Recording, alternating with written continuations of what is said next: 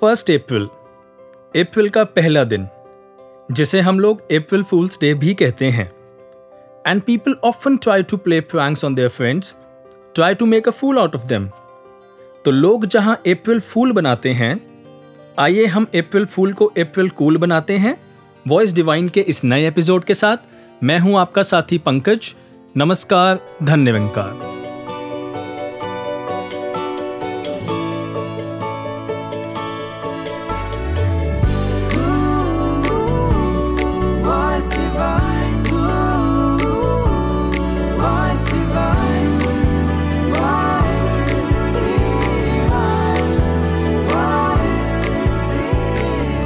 तो दोस्तों, जैसे कि मैंने पहले कहा, आज फ़र्स्ट अप्रैल है and it is also the beginning of new financial year it means a lot to all of us new financial year brings new financial goals new challenges and yes every one wants to begin well वैसे तो कहा जाता है all is well that ends well but it is also said well begin is half done जैसे कि एक शायर ने भी कहा है कि गुमराह वो नहीं हैं जो रास्ता भटक गए हैं, गुमराह तो वो हैं जो घर से निकले ही नहीं। तो दोस्तों, शुरुआत बहुत इंपॉर्टेंट हुआ करती है। और शुरुआत की बात करते हैं तो आइए शुरुआत करते हैं एक मज़बूत आधार के साथ। सुनते हैं सतगुरु संदेश। ये जो तरह तरह के जो अभिमान है, चाहे वो तन का अभिमान है, मन का अभिमान है, धन का अभिमान है, वो निकलना चाहिए। हमें छोटे बड़े की कदर करनी चाहिए। और मेरा धर्म तभी कायम होता है जब मैं रब को हाजिर नाजर देखता हूँ। जब हाजिर नाजर ये रब दिखाई देता है तो ये धर्म जो है, ये सही रूप में प्रकट हो जाता है। और इस धर्म से मुझे इनकार नहीं हो सकता। इस धर्म के होते हुए मैं धर्म नहीं कर सकता। फ्रेंड्स ये आवाज़ तो आपने पहचान ही ली होगी। इस आवाज़ ने कितने ही मानव परिवारों का कल्याण किया है, कितने ही पत्थर दिलों को पिघलाया है, कितने ही भटके हुओं को राह दिखाई है। जी हाँ ये बुलंद आवाज़ है बाबा गुरबचन सिंह जी की, जिन्होंने मिशन के लिए, मानवता के लिए, इसकी भलाई के लिए अपने प्राणों तक का बलिदान दे दिया। बाबा जी ने जहाँ हमें अध्यात्म की शिक्षा दी, मानव को वास्तविक धर्म से अवगत कराया, वहाँ समय समय पर सामाजिक विषयों पर भी वो संपूर्ण मानव जाति का मार्गदर्शन करते रहे। उन्होंने कई ऐसे निर्णय लिए, जो केवल निरंकारी जगत के लिए ही नहीं, बल्कि समस्त मानव परिवार के लिए वरदान साबित हुए। तो सतगुरु जहाँ परलोक सुहेला करते हैं, वहाँ अपने गुरसिक का लोक भी हर प्रकार से सुखी करते हैं। मुझे बाबा हरदेव सिंह जी महाराज की एक विचार याद आ रही है, जिसमें उन्होंने कहा कि फ्रेंड की एक डेफिनेशन तो हम सभी जानते हैं। A friend in need is a friend in deed लेकिन उस दिन बाबा जी ने एक नई डेफिनेशन बताई। A friend is a one who knows all about you and still loves you तो दोस्तों, इस डेफिनेशन पे तो मुझे लगता है सिर्फ़ और सिर्फ़ सदगुरु ही खड़े उतरते हैं। ये डेफिनेशन उन्हीं के लिए इस्तेमाल की जा सकती है। कुछ ऐसे ही भाव आइए श्रवण करते हैं। संपूर्ण हरदेव बाणी के इस पावन शब्द में।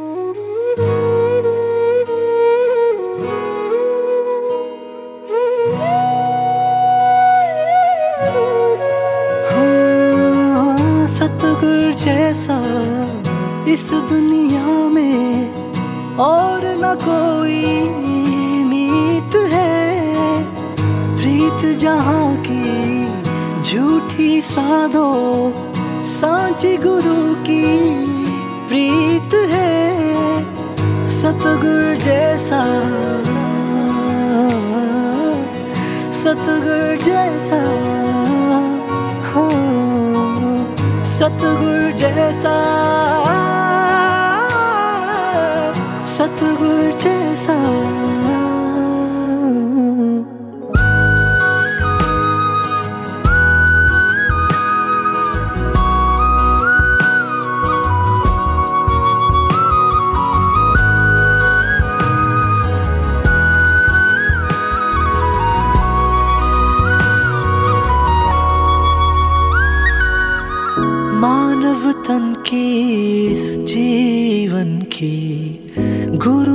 कारण जीत है।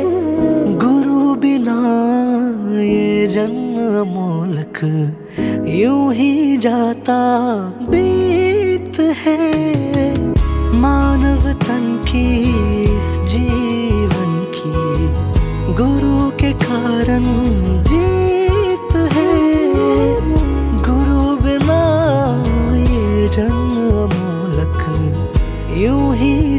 जाता बीत है। सतगुरु के कारण ही मन में गूंज रहा संगीत है। कहे हर देव गुरु कृपा से गूँगा गाता गीत है। सतगुर जैसा सतगुरु जैसा हाँ सतगुरु जैसा सतगुर जैसा।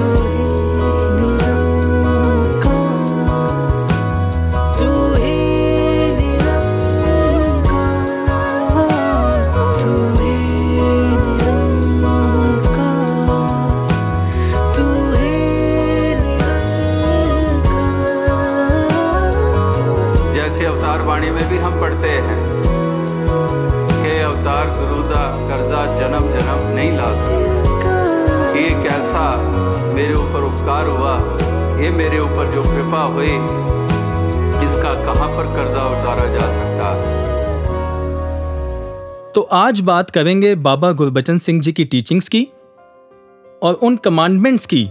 जी हाँ सजेशंस नहीं कमांडमेंट्स जो 1973 की मसूरी कॉन्फ्रेंस में दी गई, जिनमें से सबसे महत्वपूर्ण है नशाबंदी।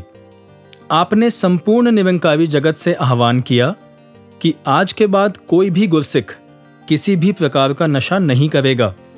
साथ ही बाबा गुरबचन सिंह जी ने कहा कि इस वस्तु को किसी बीमारी या लोकलाज का बहाना करके भी नहीं लेना है। और बाबा हरदेव सिंह जी ने तो इस संदर्भ में अनेकों बार हमें चेतन किया। एक बार हम सभी को सावधान करते हुए बाबा हरदेव सिंह जी ने फरमाया, जो कुरीतियाँ समाज की जड़ों को खोखला कर रही हैं, जो मधुर रिश्तों को कड़वाहट में तब्दील कर रही हैं, जो ऐसे ऐसे हालात पैदा कर रही हैं कुरीतियाँ कि जो एक अवसर ऐसे हैं जो नाते ऐसे हैं जिसमें अमृत जिसमें खुशी जिसमें एकता का स्वरूप उसकी बजाय एक बोझल और कड़वाहट वो एक स्थापित हो, होती चली जा रही है। चाहे वो लेन देन का सिलसिला हो चाहे वो नशे की बात हो चाहे व्यवहारिक पहलू हो समाज में हमारा किस कदर इंसान आज नशों में इतना लिप्त होके रह गया है। कि इस कदर एक वातावरण घरों का भी नरक जैसा बनता चला जा रहा है। अनेकों अनेकों मासूम से बच्चे आते हैं, आँखों में आँसू लिए और सोचते हैं कि शायद ये पढ़ाई में अच्छे नंबर नहीं आए, इसलिए शायद ये आँखों में आँसू बह रहे हैं। लेकिन वो छोटे से बच्चे ये कह रहे होते हैं कि हमारे पिताजी को सुमति दो वो रोज़ पी कर आ जाते हैं और घर में आकर बवंडर खड़ा कर देते हैं। हर किसी पे हाथ उठाते हैं और इस कदर जो थोड़ी बहुत कमाई है, वो भी नशे में चली जाती है और चारों तरफ़ बदनामी होती है। तो इस प्रकार से एक नशों में लिप्त जो होते हैं, वो किस कदर कितना बड़ा अपना परिवार का, समाज का नुकसान कर रहे होते हैं। इसीलिए महापुरुषों ने कहा कबीर प्याला प्रेम का अंतर लिया लगाए, रोम रोम में रम रहा और अमल क्या खाए। तो एक कौन से अमल में, कौन से नशे में इंसान चूर है? ये केवल पदार्थ के रूप में कोई पोस्त या अफीम या कोई और ऐसी नहीं, इससे ऊपर भी और भी अनेकों प्रकार के नशे हैं। ये तो नशे हैं ही हैं, जो बर्बादियों का कारण बनते हैं। जो हमारे विचार सोचने की शक्ति को और ज़्यादा कमज़ोर कर देते हैं और किस कदर नालियों में हमें गिराते हैं ना हम नशों में चू रहें सांसारिक किसी भी चीज़ का नशा ना करें और हमेशा हम अमृत पान ही करते चले जाएं ਠੀਕ ਉਹੀ ਗੱਲ ਹੈ ਜਿਸ ਨੂੰ ਠੀਕ ਕਹਦੇ ਸਤਿਗੁਰੂ ਗਲਤ ਜਿਸ ਨੂੰ ਕਹਿ ਦਵੇ ਉਸ ਦੀ वकालत ठीक नहीं और जब भी इन आदेशों की बात होती है, मुझे ऐसा लगता है कि ये आदेश यूँ तो हम सभी के लिए हैं, पर हम यंगस्टर्स के लिए तो इनकी एक अलग ही इंपॉर्टेंस है। और यंगस्टर्स पे तो वैसे भी सदगुरु की हमेशा से एक विशेष कृपा रही है। आज भी हम नौजवानों को सदगुरु माता सुदीक्षा जी महाराज के सानिध्य में कितनी ही सेवाओं के अवसर मिल रहे हैं और कितना कुछ सीखने को मिल रहा है। और हम सभी जानते हैं, इसके लिए माता जी ने हमें एक नया प्लेटफॉर्म भी दिया है एन वाई एफ़ के रूप में। जी हाँ श्रोताओं अब समय हो चला है हमारे अगले सेगमेंट का spirit of N Y F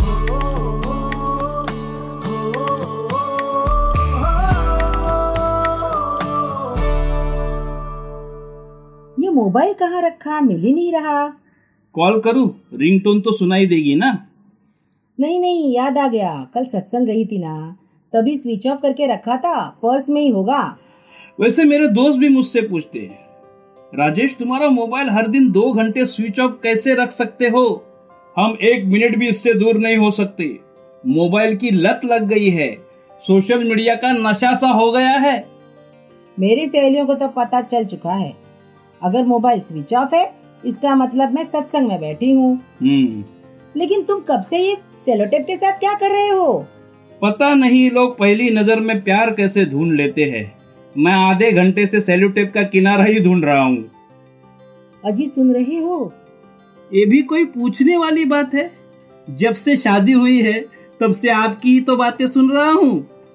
सुनने के लिए सिर्फ़ कान की ही नहीं ध्यान का भी होना ज़रूरी है।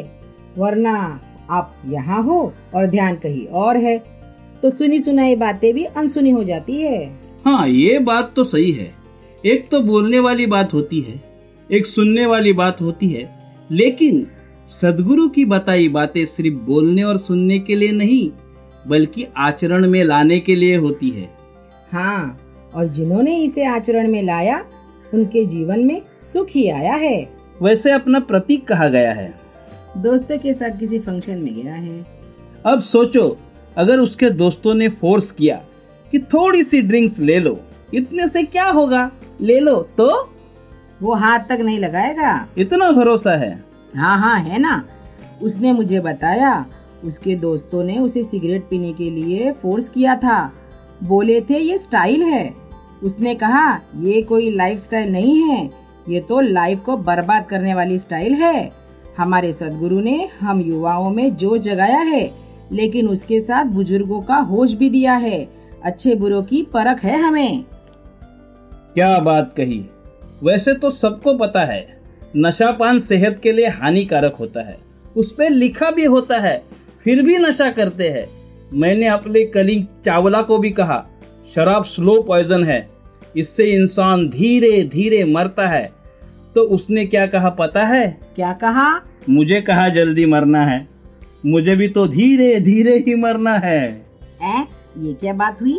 हाँ वैसे वो कहता है कि नशा बुरी लत है, मुझे छोड़नी भी है, मैं कोशिश कर रहा हूँ, लेकिन ये मुझे नहीं छोड़ रही है।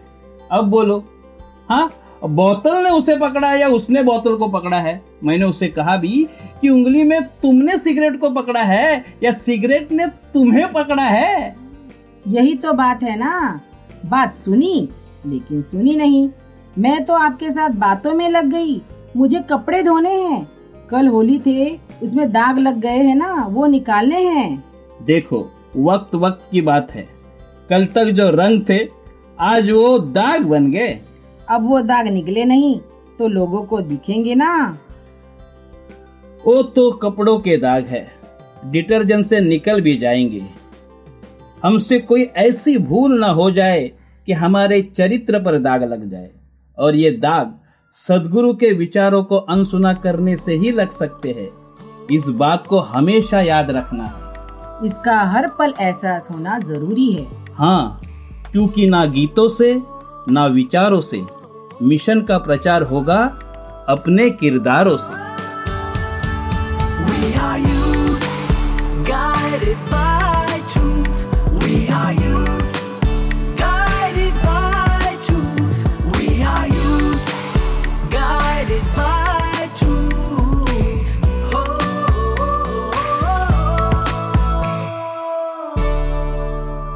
नशा किसी भी चीज़ का हो सकता है। किसी को चाय का नशा है, किसी को सोने का नशा है, किसी को जागने का नशा है तो किसी को भागने का नशा है। पर हमें हर उस नशे से बचना है, जो हमारे शरीर को, परिवार को, समाज को नुकसान पहुंचाता है। ये वो नशे हैं जिनसे कदम लड़खड़ा जाते हैं। और एक नशा वो भी है दोस्तों, जिससे अपने कदम तो संभलते ही हैं और संभालने की भी तौफीक मिलती है। वो नशा है प्रभु भक्ति का, इसकी इबादत का। और सभी पुरातन संत महात्माओं ने इस नशे को सबसे ऊँचा दर्जा दिया है। और इंसान को खुली छूट दी है इस नशे में डूब जाने की। तो भक्ति के आनंद का एक बहुत बड़ा नशा देकर, इसकी तरफ़ मोड़कर संसारिक छोटे छोटे नशों को छोड़ने की बात की जा रही है। और गुरसिक के लिए तो सतगुरु की हाँ में हाँ और ना में ना होती है।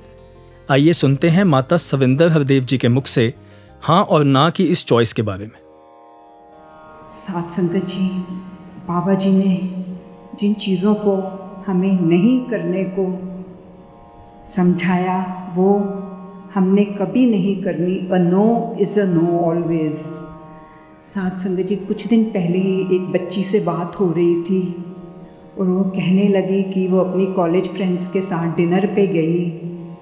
वहाँ पे सब बच्चों ने अल्कोहल ऑर्डर करी और इसने जूस ऑर्डर कर दिया।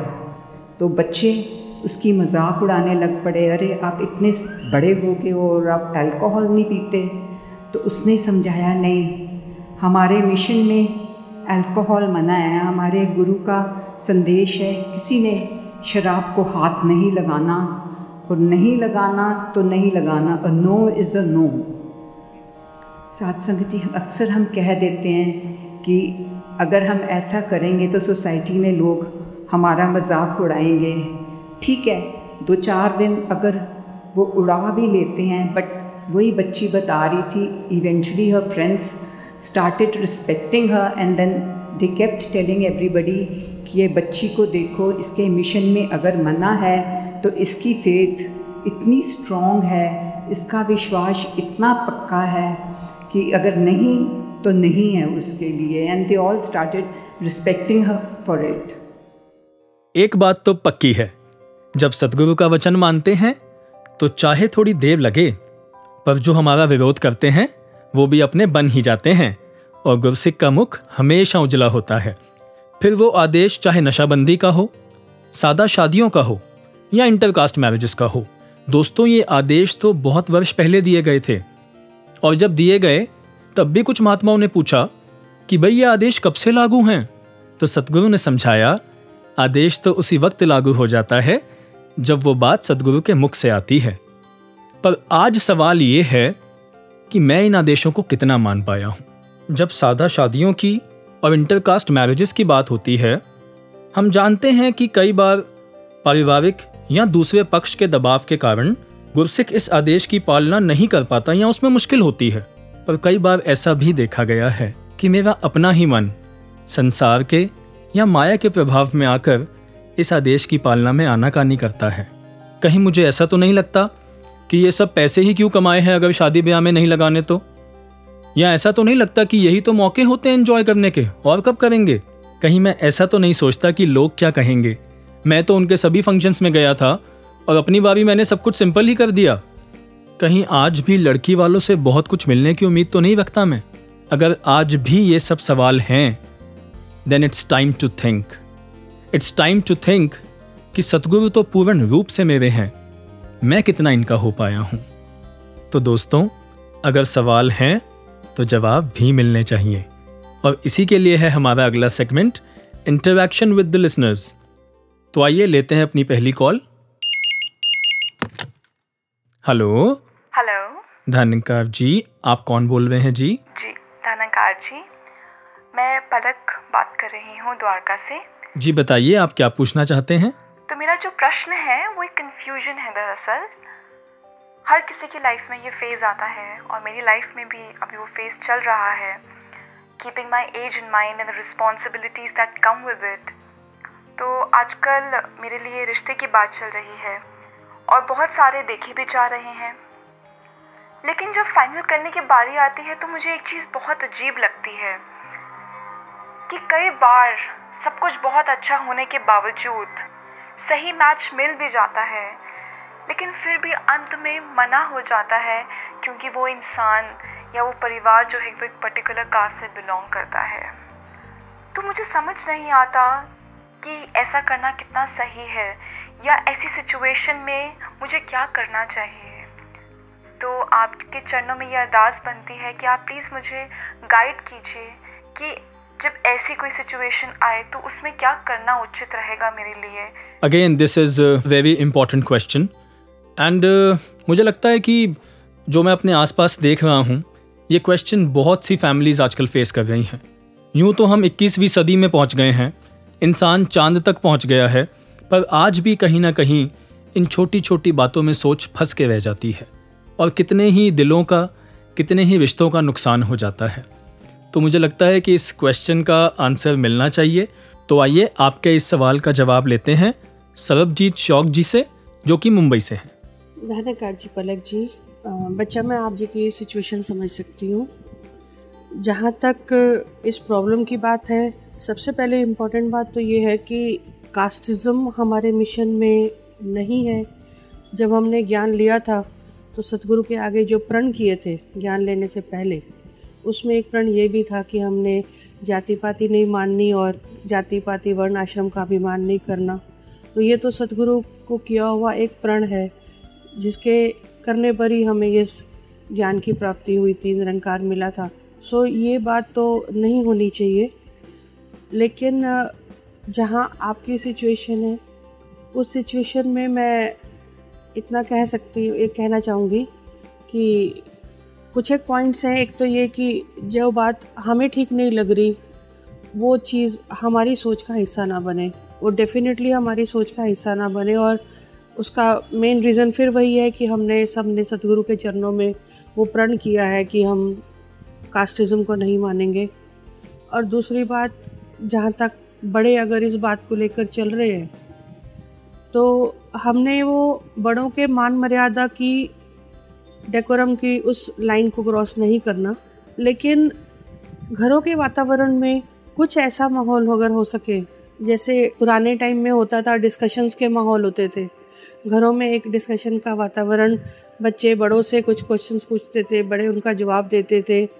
और एक ज्ञान चर्चा, एक डिस्कशन का माहौल क्योंकि बाबा हरदेव सिंह जी ने एक बार विचार में कहा था कि जहाँ सारा परिवार ज्ञानवान होता है, वहाँ एक कोई थोड़ा सा भी कमज़ोर पड़ने लगे किसी प्रिंसिपल पे तो बाकी सारा परिवार मिलके उनको गुरमत के रास्ते पर, सतगुरु के रास्ते पर आगे ले चलते हैं।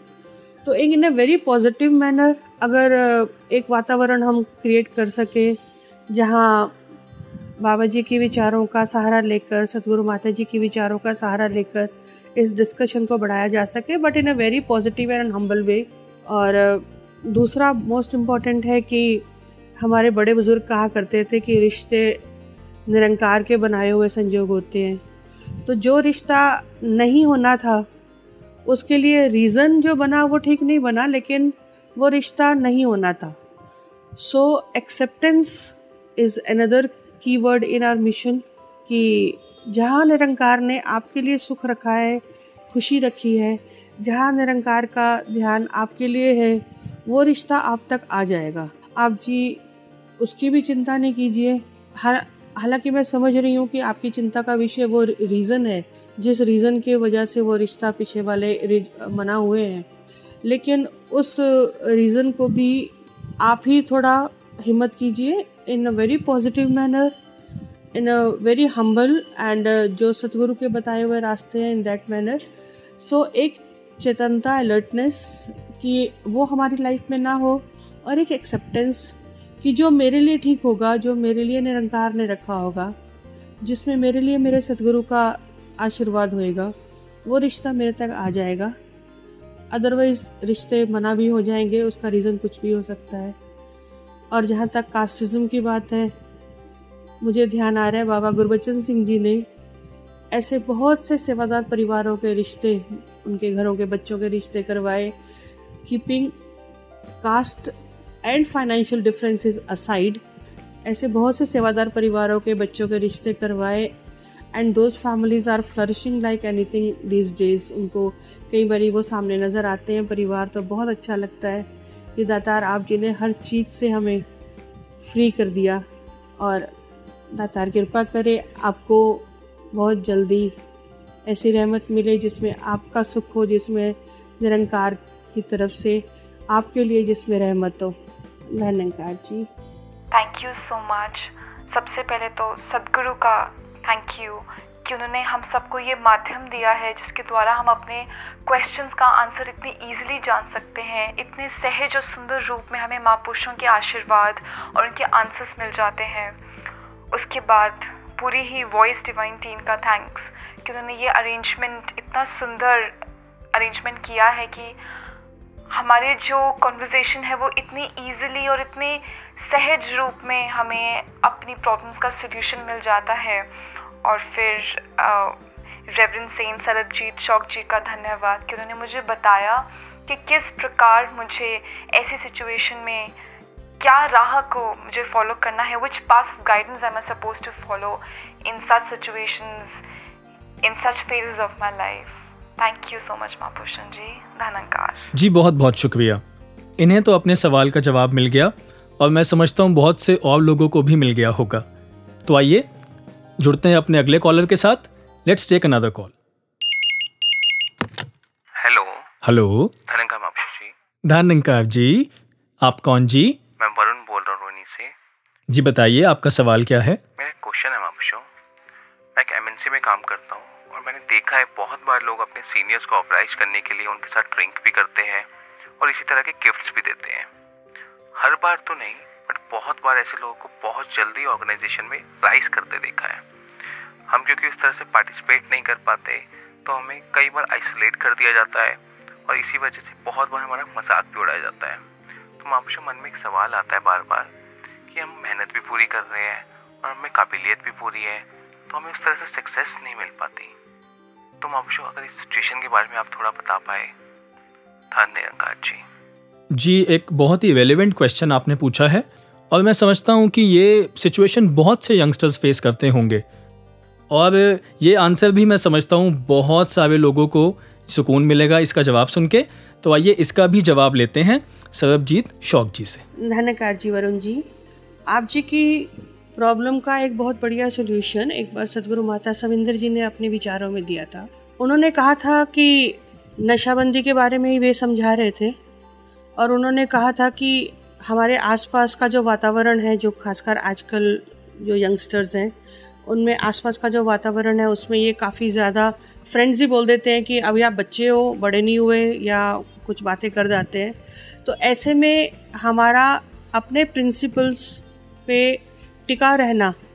शुरू शुरू में मज़ाक का कारण बनता है, लेकिन धीरे धीरे वो हमारे उस बात को ऑनर करने लग जाते हैं and with the time they respect us तो व्हाट आई थिंक इज़ कि जॉब पे इस तरह के काम लोग करते होंगे, करते हैं दिस इज़ ट्रू लेकिन हमें जो प्रिंसिपल्स दातार ने बख्शे हैं, ये उन दायरों में नहीं आते।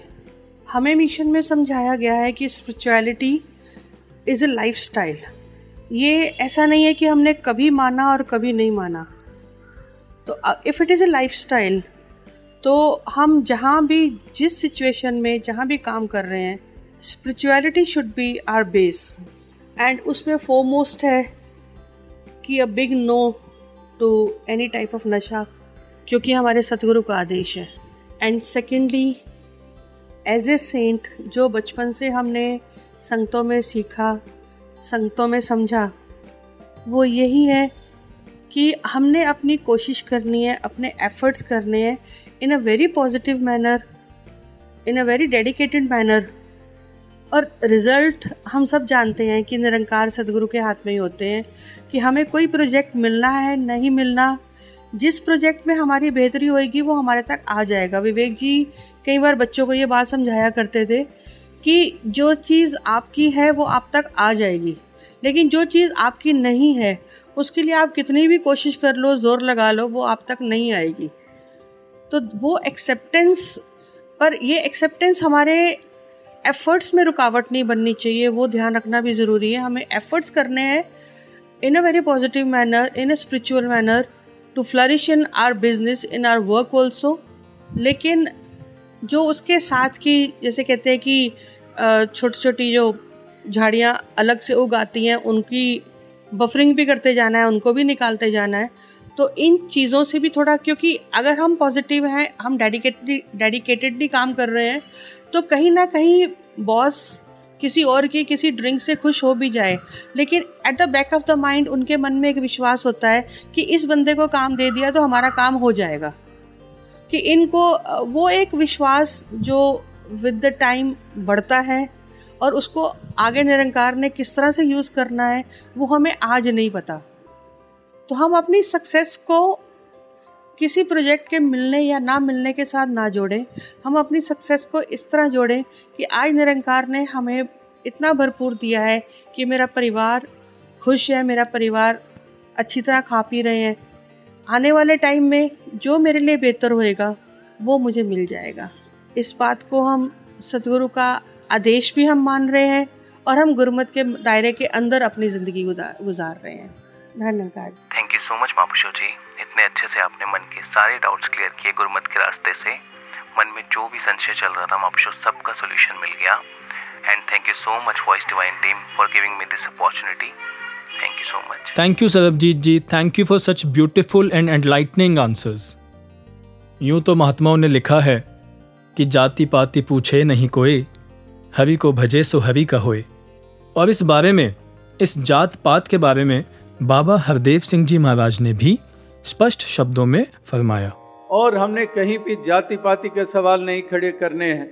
हमने कोई कौमों की दीवारें नहीं खड़ी करनी है। हमने कोई मज़ो मिल्लत में नहीं उलझना है। हम केवल एक प्रभु परमात्मा की संतान के रूप में विचरण करें और हम किसी के प्रति भी विपरीत भावना ना रखें। कोई दीवारें खड़ी नहीं करनी, बल्कि गिरानी ही गिरानी है। ना जाति पाति को हमने वो विशेषता देनी है। इसीलिए जो ज्ञान दिया गया, उत्तम जो पावन पवित्र ज्ञान दिया गया, जिसके कारण आत्मा मोक्ष और मुक्ति प्राप्त करती है, जिसके कारण जीवन का मकसद पूरा होता है तो वही ज्ञान देने से पहले जो प्रण लिए गए तो उन्हीं प्रणों में जाति पाति से ऊपर उठने की बात कही गई। ये प्रण दिए गए, ये प्रण लिए गए, तभी तो ये ज्ञान हिस्से में आया। अगर उसी वक्त मुनकर हो जाते कि मैं नहीं इस प्रण को मानूँगा तो ये ज्ञान की दात नहीं मिलनी थी। ये हिस्से में नहीं आनी थी। लेकिन पीड़ाजनक बात होती है, जब ज्ञान लेने के बाद भी जाति पाति के सवाल खड़े हो जाते हैं।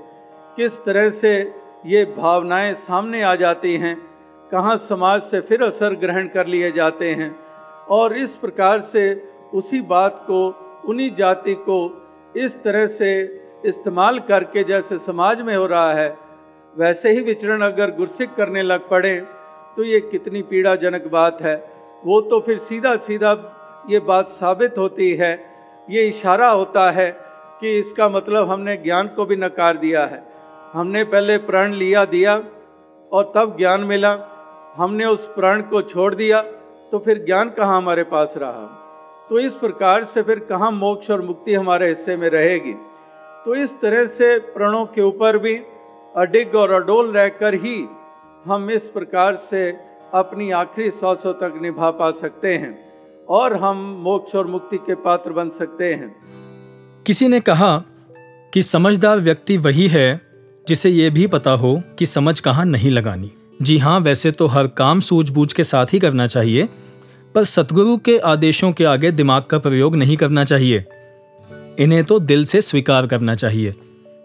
जैसे बाबा हरदेव सिंह जी महाराज ने भी अनेक बार कहा कि भक्ति दिमाग का नहीं, दिल का विषय है। तो आइए दोस्तों, दिमाग को देते हैं थोड़ा सा विश्राम और लेते हैं एक अल्प विराम।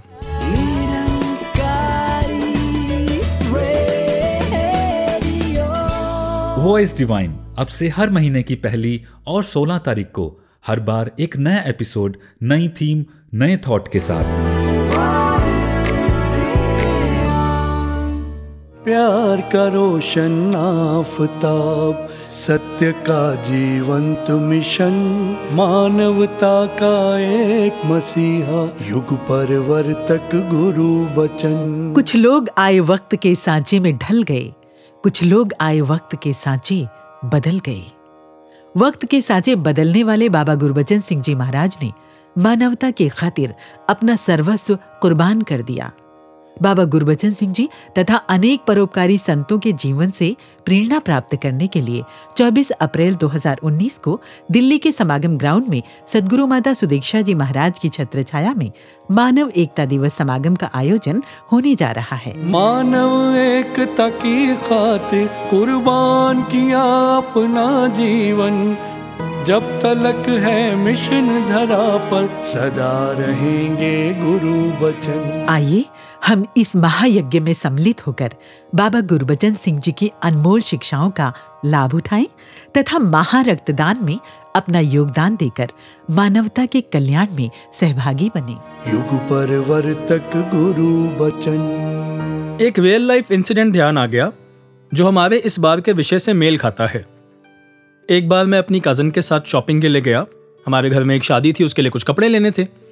तो हम एक शॉप में गए, वहाँ उसको बहुत सारी ड्रेसेस ट्राई करने के बाद एक ड्रेस पसंद आ गई। अब जब पसंद आ गई तो मैंने कहा, इसे ले लो। उसने कहा, नहीं it's a little over budget तो मैंने कहा, कुछ और ले लो। तो उसने कहा, नहीं, लेनी तो यही ड्रेस है, क्योंकि यही ड्रेस पहन के मैं फ़ंक्शन में सबसे अच्छी दिखूँगी। और लड़के की बहन से तो मुझे अच्छा दिखना ही है। जब मैंने ये शब्द सुने तो मुझे बाबा गुरबचन सिंह जी की शिक्षाओं की इम्पोर्टेंस और ज़्यादा रियलाइज़ हुई। कि क्यों बाबा जी हमें हर प्रकार के दिखावे या अडंबर से बचाना चाहते हैं? मैं अच्छा दिखूं, ये तो ठीक है। पर मुझसे अच्छा और कोई ना दिखे, ये तो परेशानी का सबब है। सबके रिसोर्सेज अलग हैं, सबकी चॉइसेस अलग हैं। परमात्मा ने ही सबको डिफरेंट बनाया है। मैं कहाँ तक किस किस से कंपैरिजन करता जाऊँगा? अगर करता रहा तो परेशानी मुफ़्त में मोल लेता रहूँगा। अपने सामर्थ्य अनुसार खर्चें सुंदर पहने, सुंदर खाएँ, उसमें कोई बुराई नहीं है, पर किसी भी प्रकार के दिखावे से हमें बचना ही होगा। और ऐसा ही हमारे सदगुरु भी चाहते हैं। और सतगुरु के वचन को मानने में ही गुरसिक का सुख छुपा होता है। और गुरसिक का परम उद्देश्य ही यही है कि वह अपने सदगुरु की मुस्कुराहट का, इनकी खुशी का हमेशा ध्यान रखे। मुस्कान तेरी, साडी जिंद जान सजना, साडी जिंद जान सजना।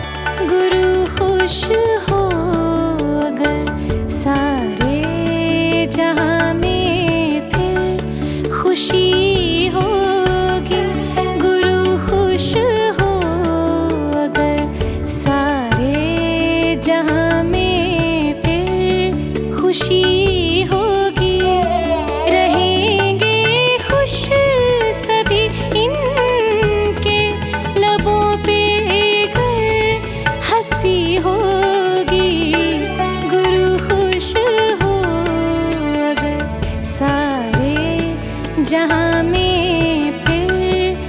फिर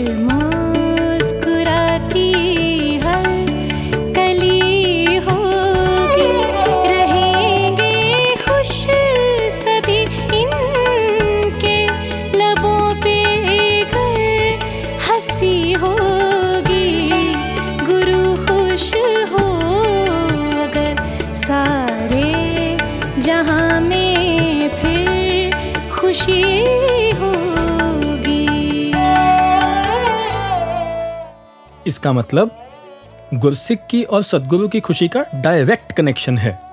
और इसी कनेक्शन के लिए बाबा गुरबचन सिंह जी जीवन भर मानवता के प्रति समर्पित रहे और हर वो प्रयास किया जिससे कि एक आदर्श समाज की स्थापना हो सके। एक दिव्य व्यक्तित्व के स्वामी होकर भी बाबा गुरबचन सिंह जी ने हमेशा सादगी भरा जीवन जिया। And he took measures to address the social evils that were prevailing in the society at that time and those measures those decisions those social reforms have their importance in present time as well अगर बात करें उनकी शिक्षाओं पर चलने की तो राजमाता जी उनके साथ कंधे से कंधा मिलाकर चलते रहे। बाबा हरदेव सिंह जी ने भी उनकी शिक्षाओं को जहाँ खुद पल पल जिया, वहाँ हम सबको भी उन पर चलने की प्रेरणा दी। माता सविंदर हरदेव जी ने भी उन शिक्षाओं को आगे बढ़ाया और आज भी उन्हीं शिक्षाओं पे चलने की ताकत और प्रेरणा हमें निरंतर प्राप्त हो रही है माता सुदीक्षा जी महाराज से। तो जब तक ये शिक्षाएँ हमारे साथ रहेंगी, बाबा गुरबचन सिंह जी भी हमारे साथ रहेंगे। चलते चलते एक बात यहाँ ज़रूर कहना चाहूँगा कि जरा ध्यान से सोचें। सतगुरु को इन बातों को दोहराना पड़ता है, पर इसमें भला किसका है? इसमें लाभ किसका है? घर किसके सुंदर होंगे? वो तो हमारा ही है। हमारे ही घर स्वर्ग बनेंगे इनके वचनों को मानकर। और अगर ये नौजवान पीढ़ी, यानी कि हम लोग, इन वचनों को संजीदगी से ले पाए, इनको अपना पाए तो फिर वो बात जो कही, वो सच हो जाएगी कि युग सुंदर, सदियाँ सुंदर, हर पल सुंदर गर्मानव जीवन हो सुंदर। इसी के साथ मुझे पंकज को दीजिए इजाज़त, और आपके फीडबैक्स का ज़रूर इंतज़ार रहेगा। नमस्कार, धन्य धन्यवाद